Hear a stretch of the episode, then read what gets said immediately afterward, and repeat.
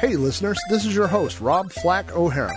If you're looking for a way to support my podcast, here are three quick things you can do.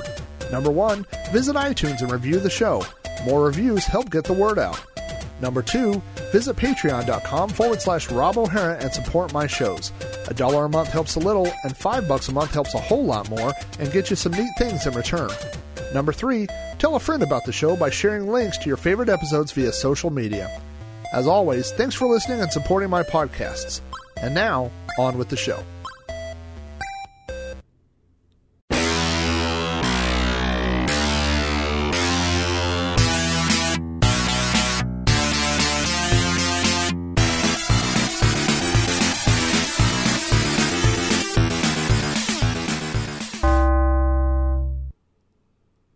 Greetings, users and programs, and welcome to episode number nine of Cactus Flack's Podcast.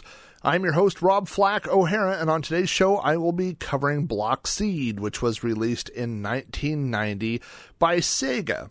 As always, we will kick off the show with a review of the game, followed by my memories of Bloxeed uh, that I actually owned. Now, before we get started, I just want to take 30 seconds to let you all know that I have joined Patreon. So, if you have been looking for a way to support this show and all my other podcasts, like You Don't Know Flack and Sprite Castle and Multiple Sadness, head on over to patreon.com forward slash Rob O'Hara to find out how you can support me. And now, on with Block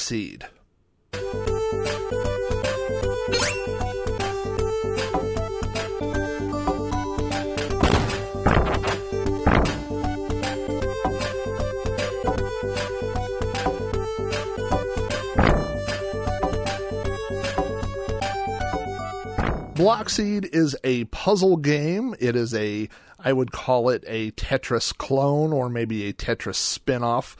The control panel has two eight way joysticks. Uh, I believe they originally were the baseball bat style uh, joysticks with a fire button on top. Uh, there are two buttons, uh, one and two player start, in addition to um, you have to have a fire button uh, for each player. This was offered in uh, as a conversion kits. Most of the Bloxeed cabinets you will see are uh, in different cabinets. Uh, it was offered in a generic Sega cabinet, but uh, again, uh, the most common uh, way it was sold was as a conversion kit. The object of the game is essentially identical to Tetris. You are supposed to make lines and not die. and you die by having the blocks that are being dropped build all the way up and touch the top of the gameplay area. The graphics are slightly better than Tetris. Uh, the background has rotating pictures of nature, and the blocks have a little bit more detail. Uh, and occasionally you will see uh, little creatures showing up from uh, time to time. The music itself is entertaining, and uh, there are some sound effects too that are pleasing. So everything is just a bit of a step up from the original Tetris. A brief review of this game. Well, again, it is very similar to Tetris. Uh, the main difference between this and Tetris is that some of the blocks contain letters, and when you complete a line that contains a letter, you get the bonus that is associated uh, with that letter. So, for example, there's a bomb uh, that is associated with the letter B. F is the flicky bird who comes down from the top and allows you to shoot blocks down onto the playfield and complete lines. Uh, there's a 4 that eliminates four rows. Uh, a 16, which is a 16 ton weight, and wherever you choose to drop that will eliminate three rows of blocks as it falls down. Uh, S is a spaceship, but it's also uh, S stands for shoot. So when the little ship comes down, you can shoot and eliminate blocks on the playfield below as well. Uh, like many of these puzzle style games in the two player mode, whenever you uh, wipe out multiple layers of blocks, you can send blocks over uh, into your opponent's side. As for uh, other systems, it was released on Moby Games says that this is an arcade exclusive. However, uh, there is uh, a release of Sega Ages. If you're familiar with those lines of games, they are Japanese collections that were released for the PlayStation 2. And volume 25 of Sega Ages is the Tetris collection. And so this Uh, I believe it is on. Actually, I, I found uh, one reference that said volume 25 and one that said volume 28, but whichever is the Tetris collection, uh, if you have the ability to play imported PlayStation 2 discs, I think it would be easier just to get the MAME ROM and play this game through MAME uh, if you really want to play this. Uh, my history before purchasing this game was uh, none. Actually, I'm not the one who purchased this game. This game was purchased by my father. Uh, now, my sister is a huge. Uh, or was at the time a huge fan of Tetris. Not only was she a fan of it, she was really, really good at it. Um, the the story that I always tell is that uh, she told me one time that whenever she uh, when the blocks would come down, she would rotate uh, the playing field in her mind to see where the best place where the blocks would go. I uh, never even got that good at rotating the blocks either direction. so I think I always rotate them uh, either clockwise or counterclockwise uh, and hope for the best. Uh, so my dad wanted to get uh, my sister a Tetris arcade game. Now we didn't own an arcade game at that time, and this was a uh, uh, really a unique type present. So my dad went out searching, and he found uh, locally this Bloxeed uh, arcade game. Uh, there was someone selling it locally, and so um, my dad bought it, and it was a big uh, family Christmas present. I really, it was a, a Christmas present for my sister. Uh, the first thing he did was install a speaker kill button, uh, you know, a mute type button, and put it on the uh, the control panel. Now, at that time, we didn't know anything about changing the dip switches or whatever, but the game would play music and make sound during the attract mode. So anytime the machine was turned on, it would make noise. So if you press this button on the control panel, it basically uh, turned off the speaker and muted the whole game. So um, the game or machine that my dad purchased was in an orange Nintendo cabinet. It was a Donkey Kong Jr. cabinet. There was no artwork on the sides. And there was also no plexiglass on the front in front of the monitor. Now there was a uh, place I think called Regal Plastics, a local place, and my dad uh, went there with the dimensions and they cut a piece of plexiglass for I think six dollars or eight dollars, and it was tinted, so it looked really good. And and he put it on there, and that really finished off uh, the machine and and made it look great. Uh, he told me that he paid two hundred dollars for the machine, which was uh, really good back when we got this. This would have been the very late 80s or, or possibly early 90s. Um, and again, like uh, most of the cabinets or all the cabinets, I think that you'll find of Bloxeed, this was a, uh, conversion uh, kit. When my sister moved out, she left the arcade game uh, at my dad's house or at my parents' house.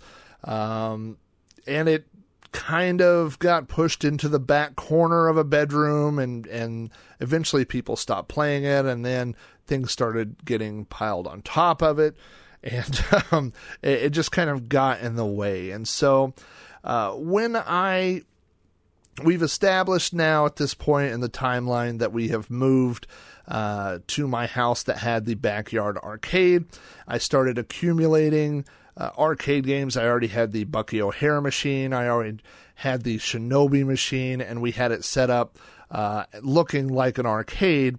And my dad suggested that I go get the Bloxeed machine from his house and move it over to the arcade. No one was uh, using it at his house. In fact, he was the only person living at his house uh, at that time. So it really just made sense to move the machine over to the arcade. And so that's what I did. I went and got it. I, again, had this little Nissan hard body pickup and we uh, moved the machine over, and, and that was pretty much it. Now, uh, I had the machine up and running for a while, and what happened was the monitor went out. And this arcade monitors have been the bane of my arcade collecting experience. Um, I know enough about basic woodworking to uh, you know, fix cabinet issues. I know enough about wiring to fix joystick and button issues, and I've even switched out power supplies and done basic troubleshooting on PCBs. But Uh, fixing arcade monitors has always just been outside my wheelhouse. I've never, uh, I'm not that good at soldering. So, uh, doing a cap kit and doing the types of repairs that are needed for monitors uh, just uh, was something that I wasn't able to do at that time. So, when the monitor went out, I uh, I started looking online of how to swap out a monitor and do things, and I just got this idea um, that you know I had heard about people making MAME cabinets. I don't even know. I mean, this would have been oh my gosh. I mean, this was early on in the arcade, so 2003, 2004, that that time frame. So, uh, I mean, people had obviously made MAME cabinets before, but I didn't know anyone personally who had a MAME cabinet, and so I decided that this would be uh, a good donor cabinet to do that. I mean, the monitor had already gone out and someone had already converted it. It wasn't a Nintendo cabinet inside, you know, it had been um, converted to run a JAMMA game, which Bloxeed is. So, uh, I pulled the monitor out. I pulled the original guts out, the power supply and everything, and I put a Craigslist ad and um, basically gave all those parts away. I didn't know that if there was any market for it, and I advertised on Craigslist, um, you know, free guts to an arcade game, come and get them. And a guy did.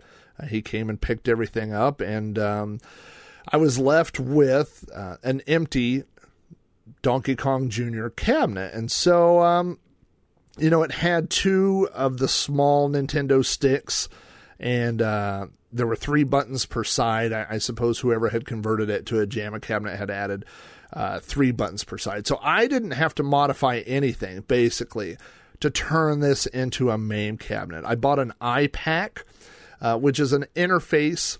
This was before the I-PACs now, I believe, are all USB. This was prior to USB. This was a uh, PS2 version of the I-PAC. So all you had to do was run wires from each joystick switch and button switch to the I-PAC, and then on the other side, you plugged it into the keyboard port of a PC, and it allowed you to use all the joysticks and buttons and everything with a MAME. And so I, um, now this was an interesting thing at the time. I thought, for some reason, I thought if I left the PC inside the PC case, that it wouldn't feel as authentic as if I pulled the motherboard out. And so that's what I did. I took the motherboard out of the case and I took the hard drive, I mounted it to the side of the cabinet. So if you were to look inside the back of this machine, I mean, at first glance, it would look like an arcade cabinet inside. Now, nobody ever looked inside the back of this cabinet. So I'm not sure why I felt so compelled to do it that way. Obviously, if I were doing it today, uh, I would just leave the PC intact and leave it inside. And also, I never had a good way. I always had a problem with uh, seeing what was on the monitor, which was facing obviously the front of the cabinet, while working on the machine from the back. I, I literally had a uh, a mirror set up at one time so that I could stand at the back of the machine when I was trying to you know work on Windows or upgrade things and and do things like that uh, so that I could see the front. Um, I had a network card. Uh, when I originally got everything set up, I put a network card in the machine and ran a cable out the back to a small uh, hub.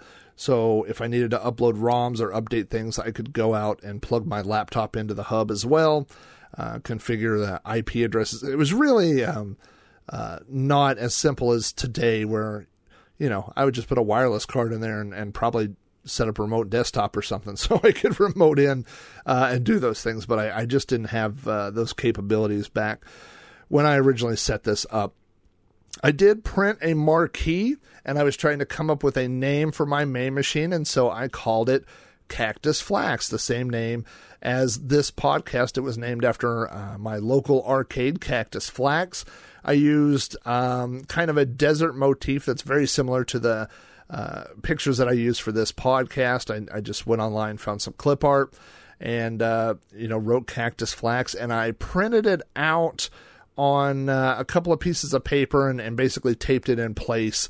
And you couldn't really tell; it, it looked pretty good. Um, so uh, now the funny thing about this cabinet is after I had done this, uh, people started asking me, Oh, how did you set up a MAME cabinet? How did you do this? And I didn't really, I hadn't followed any sort of guide. I just kind of winged it, you know.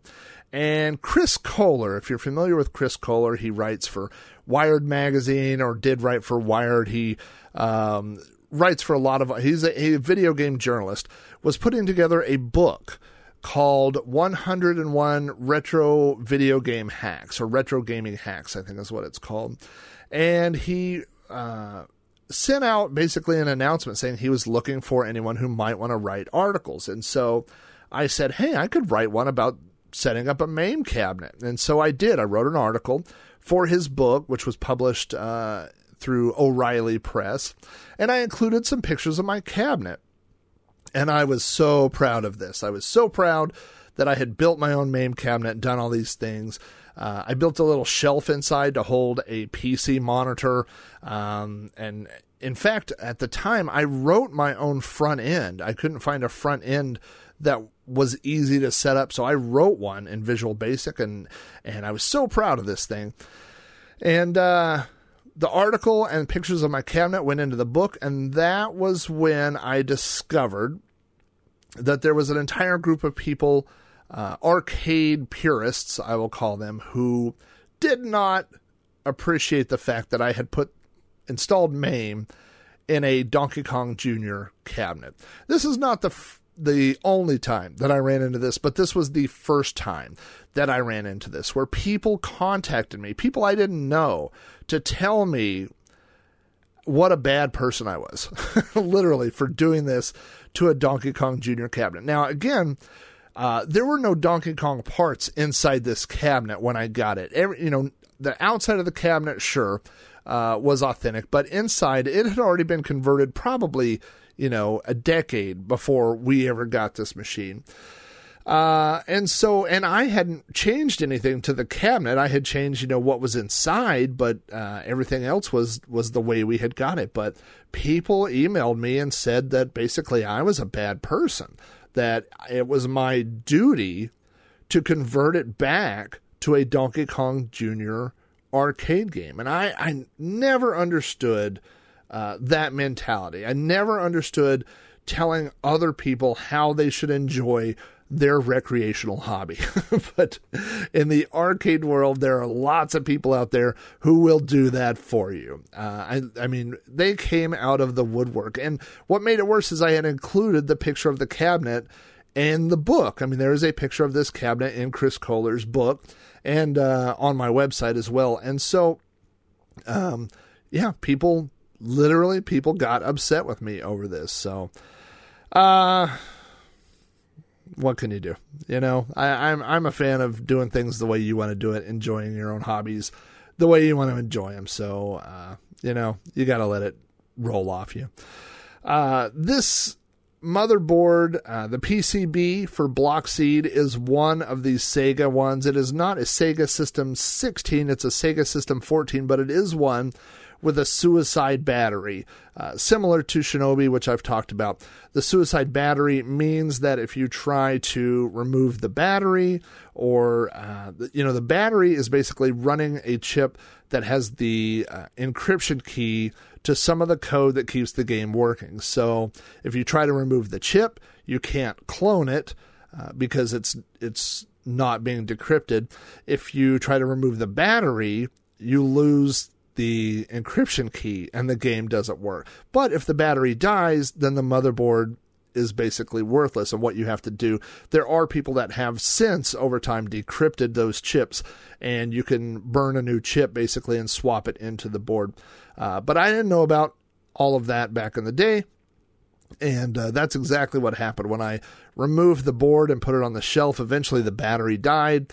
And when I went to go check uh, the board one day, uh, it wouldn't work. It wouldn't fire up anymore. And um, so a couple of years ago, I uh, I sold a lot of my arcade games to the Arcadia Retrocade over in Fayetteville, Arkansas, and uh, we had made a agreement for you know X amount. I think I sold them four or five arcade cabinets uh, for X amount of dollars, and I had some things laying around that you know when I was getting out of the hobby that I just didn't need anymore. And as I was cleaning things out, one was this uh, Bloxeed PCB, and so uh, I pulled that out and uh, and basically you know just kind of tossed it into the uh, the sale pile. And uh, they've got some great guys. I know uh, uh, John Monk is over there, and Andy Pickle, and some of the other guys over there that are just super sharp techs, great arcade guys. And um, I believe they they got this PCB up and running the last I heard that they had swapped it out and um, and got it functioning. So, uh, you know, nothing in this in this hobby is ever truly dead. You know, I mean, sometimes cabinets are unsavable, but uh, you know, when when you find a piece of electronics that you can't save, there's probably someone out there that's better than you, or at least better than than I was, uh, able to bring these things uh, back to life. So. According to Exidy's website, the current value of this game is somewhere between 100 and $150. There's no dedicated cabinet, once again, so people don't have a real attachment to the physical hardware. Plus, you know, it's a, I don't want to say second rate, but it's a knockoff Tetris game. So if most people are interested in Tetris, they want to play Tetris. They don't want to play a game that looks similar to Tetris, even though uh, it is by Sega. Uh, I looked on eBay. I didn't see any uh, dedicated or converted cabinets. There was several uh, PCBs for sale in the uh, sixty to seventy dollar range. Um, and one thing I found interesting was there is a Flashpoint slash Bloxeed Sega Arcade soundtrack CD for sale on eBay for thirty dollars. So uh, this is not. I mean, while playing this game, there's nothing that I can really recall that I would think would go great on a soundtrack. But um, uh, there you go. It's kind of interesting. So, anyway, uh, would I buy this game again? Ah, probably not. I mean, it it is a um, you know, if I were looking for a um, a puzzle type game, you know, if I had maybe a um, you know, bust a move cabinet and and um, a couple other games like that, then I might pick this up. You know, if I were into uh, puzzle style games and and add it to the collection, it's definitely not a bad game. Uh, it's like I said, it's just not one that most people have any sort of uh, memory of or or um, or even familiar with. So uh, there's just not a lot of mm, oh I guess there's no nostalgia associated with this one. So, uh, my final thoughts on this one again uh, it's a fun game. It's definitely a fun game. If you like Tetris and those style of games, you should fire up MAME uh, and give it a run through. It's definitely worth playing, and the little bonus things add a layer of gameplay that uh, don't exist in uh, the regular Tetris. So, uh, a quick reminder is that as part of um, an added bonus now that I've signed up for Patreon is that if you'll go to the show notes of this uh, episode, which you can find at podcast.robohara.com, you will also find the new video supplement of me actually playing uh, this arcade game. Uh, on uh, uh, you know just a brief video. So if you want to see video of the gameplay in action, head on over to podcast.robohara.com and uh, you can see the video there. Thanks for listening to another episode of Cactus Flack's. You can find more episodes of Cactus Flack's over at podcast.robohara.com. If you'd like to contact me, send me an email at robohara at robohara.com. Find me on Twitter at Commodore, or follow this page on facebook.com forward slash cactus flax. You can also leave a voicemail on the Rob O'Hara podcast hotline, which is area code 405 486 YDKF. Cactus Flack's is a proud member of Throwback Network, your home for quality retro podcasts. To find this and other retro themed podcasts, visit throwbacknetwork.net. Thanks again for listening.